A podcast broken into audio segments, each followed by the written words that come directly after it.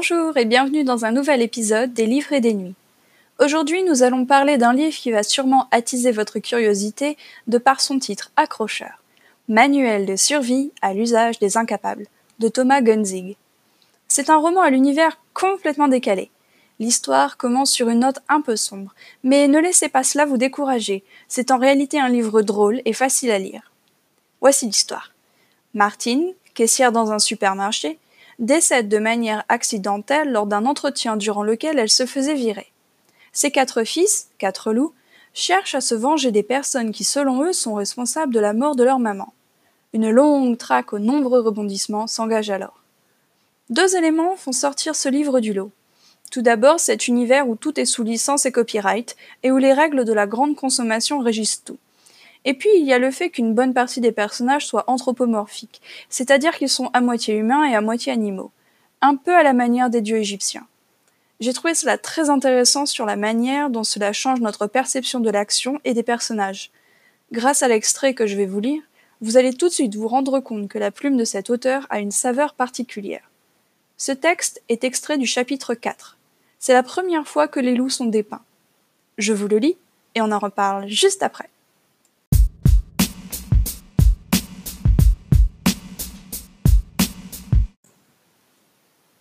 Les quatre jeunes loups n'avaient pas reçu de nom.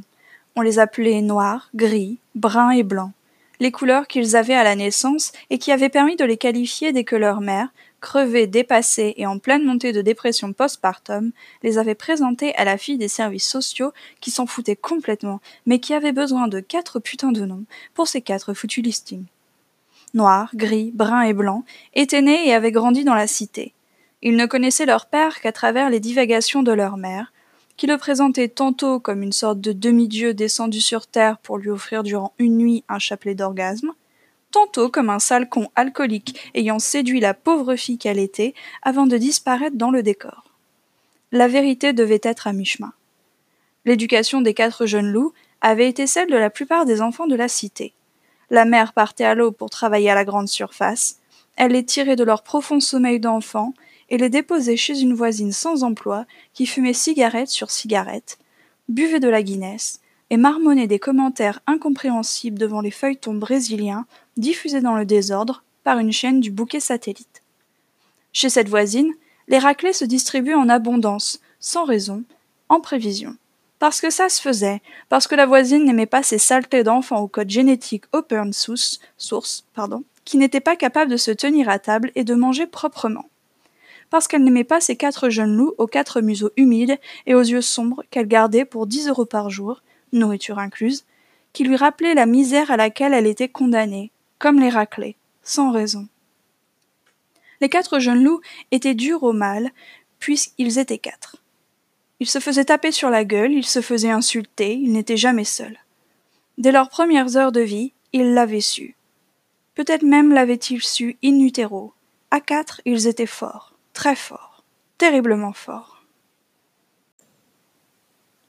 Le monde s'imposa rapidement à eux comme une sorte de machine douloureuse à laquelle il fallait résister coûte que coûte en devenant toujours plus dur et plus redoutable. La machine était sans pitié, il le serait aussi. Les mauvais étaient souvent les plus forts, ils seraient les mauvais. S'il fallait choisir entre mourir vieux, honnête et pauvre, ou jeune, malhonnête et riche, eux avaient choisi une troisième voie être malhonnête, riche si possible, et ne pas mourir du tout. En grandissant, les personnalités de blanc, de gris, de brun et de noir s'affirmèrent, à la fois différentes et complémentaires, aussi redoutables qu'une arme binaire, à la seule différence qu'ils étaient quatre. Blanc développa une intelligence froide et mathématique. Il élaborait les stratégies, il conceptualisait, il dressait les plans, il imaginait les conditions de la survie. C'est guidé par Blanc que les quatre jeunes loups avaient réussi à voler leurs premiers euros dans le portefeuille de leur gardienne. Et c'est guidé par Blanc que les jeunes loups finirent, en quelques années, par dominer totalement toute l'économie parallèle de la cité. Brun, lui, n'avait pas l'intelligence de Blanc, mais il avait cet enthousiasme énergétique qui fait les grands soldats. Il n'était pas un moteur, il n'en avait d'ailleurs pas l'ambition, il n'aimait pas l'usage de l'autorité ni les initiatives. Ce qu'il aimait, c'était des ordres clairs et logiques, lui permettant de poser des actions dont il pouvait mesurer les conséquences. il griffait quand il fallait griffer, il mordait quand il fallait mordre, et il tuait quand il fallait tuer. Gris, c'était l'ambitieux, moins intelligent que Blanc, moins fort que Brun, il était néanmoins l'âme du groupe. C'était lui qui avait le premier compris qu'il vivait dans la misère. C'était lui qui avait le premier compris qu'il existait un autre monde fait de luxe et de confort. Un monde où la vie était moins amère et moins rugueuse. Une sorte de monde d'en haut dont les portes étaient grandes ouvertes à, à la condition simple d'avoir des paquets de pognon, des kilos d'oseille, du fric, du flouze, et l'on se foutait bien de savoir d'où il venait, de quelle couleur il était, et quelle était son odeur. Pour les quatre jeunes loups, Gris avait de grands projets, de très grands projets.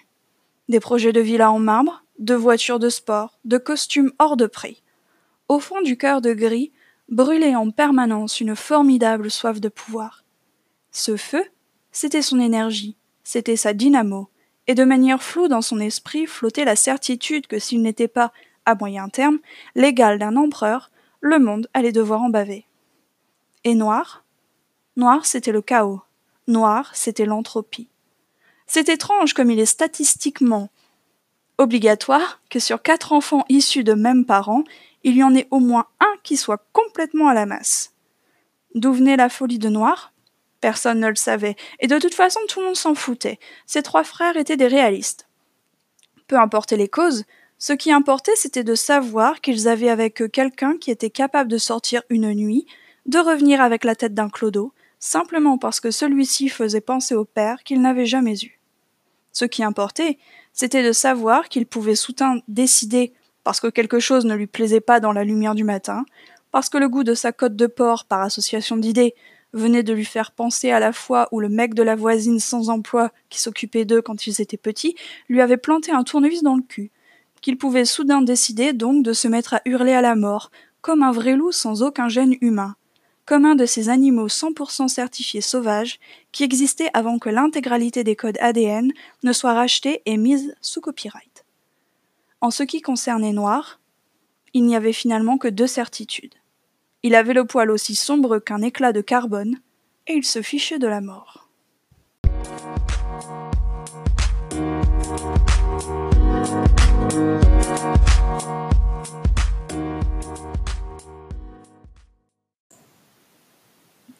Bon retour parmi nous.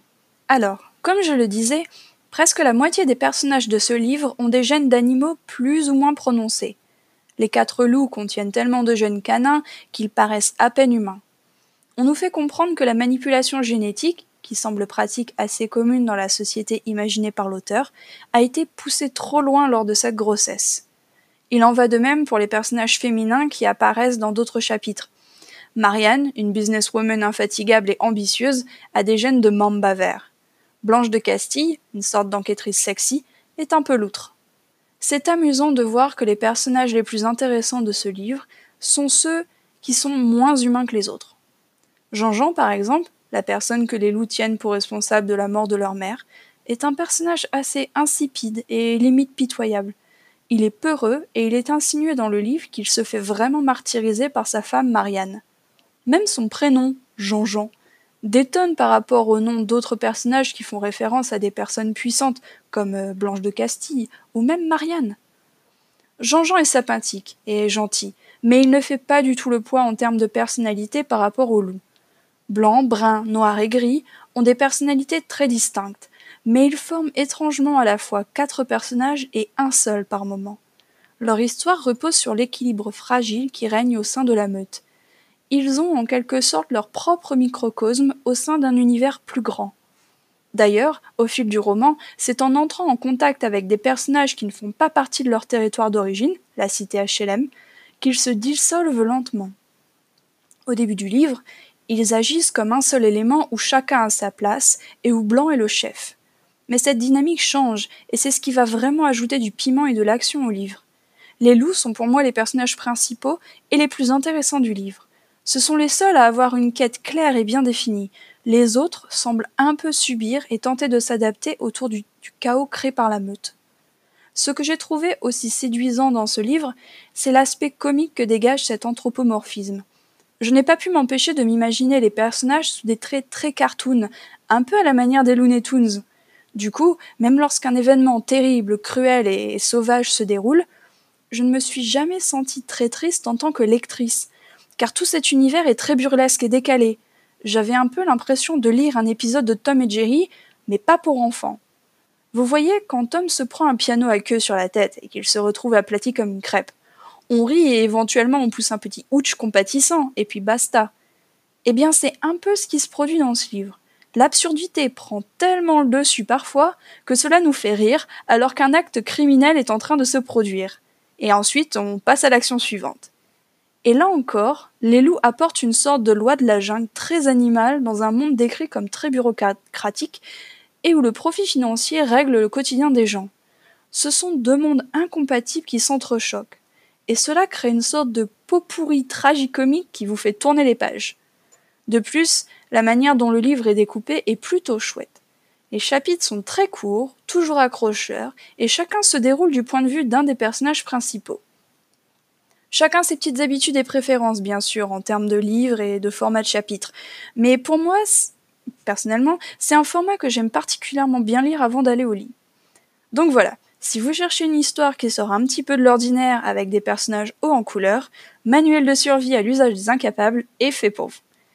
J'espère vous avoir donné envie de le lire, et si jamais vous avez aimé cet épisode ou ce livre, n'hésitez pas à venir en papoter avec moi sur Instagram, le lien est dans la description. Prenez soin de vous, et à la semaine prochaine pour un nouveau livre. Ciao ciao